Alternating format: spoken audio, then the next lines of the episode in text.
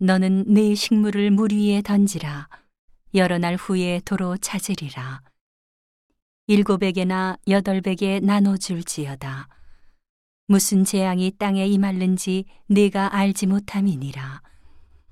구름에 비가 가득하면 땅에 쏟아지며 나무가 나무로나 북으로나 쓰러지면 그 쓰러진 곳에 그냥 있으리라.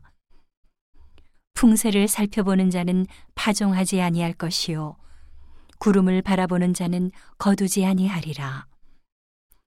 바람의 길이 어떠함과 아이벤 자의 태에서 뼈가 어떻게 자라는 것을 내가 알지 못함 같이 만사를 성취하시는 하나님의 일을 내가 알지 못하느니라. 너는 아침에 씨를 뿌리고 저녁에도 손을 거두지 말라.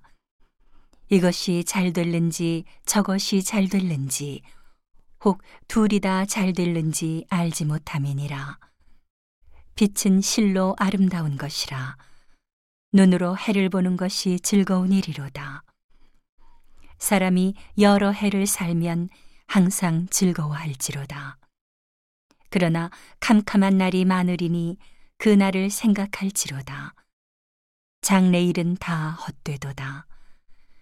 청년이여 내 어린 때를 즐거워하며 내 청년의 날을 마음에 기뻐하여 마음에 원하는 길과 내 눈이 보는 대로 조차 행하라.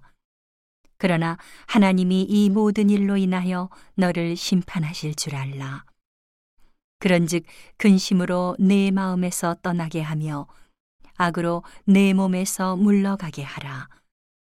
어릴 때와 청년의 때가 다 헛되니라.